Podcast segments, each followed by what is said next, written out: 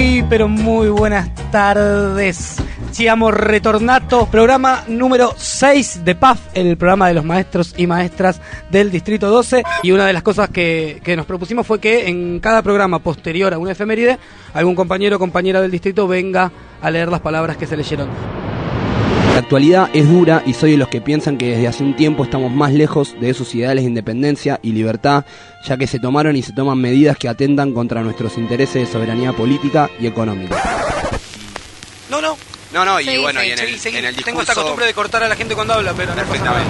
No, el sobresaliente de esta semana es para las pibas, que el 28 coparon la calle, y para todos los trabajadores y trabajadoras, que el pasado miércoles también hicieron sentir su presencia con un paro general masivo. Vamos a estar escuchando a Carolina Brandaris, ella es secretaria de Géneros e Igualdad de Oportunidades de UTE, con respecto al pañuelazo. Y con mucha irresponsabilidad de las miles de mujeres que mueren en abortos clandestinos día a día. Me parece que más que abrir un debate debieran tener una direccionalidad política y un objetivo respecto de su responsabilidad sobre la clandestinidad en la cual se siguen llevando adelante los abortos, porque el aborto no dejó de existir como realidad. Las mujeres seguimos abortando y lo seguimos haciendo en la clandestinidad, que es el lugar al que nos empuja el Estado.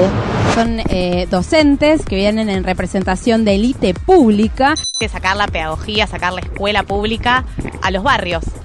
Y a su vez también que los barrios entren a la escuela y esta comunión, este diálogo entre barrio y escuela, ponerlo en una jornada, en distintas jornadas donde hacemos lo que mejor sabemos hacer, que es enseñar, y mostrando eso, que no dejamos de enseñar, digamos, aunque sea sábado a la tarde, estamos ahí con el guardapolvo puesto. Pero a jugar se aprende jugando, no hay otra manera. Por eso los invitamos a venir a participar y de esa manera van a descubrir todos los juegos y las propuestas que tenemos hasta hoy. Y si quieren tirarnos ideas nuevas, bienvenidas.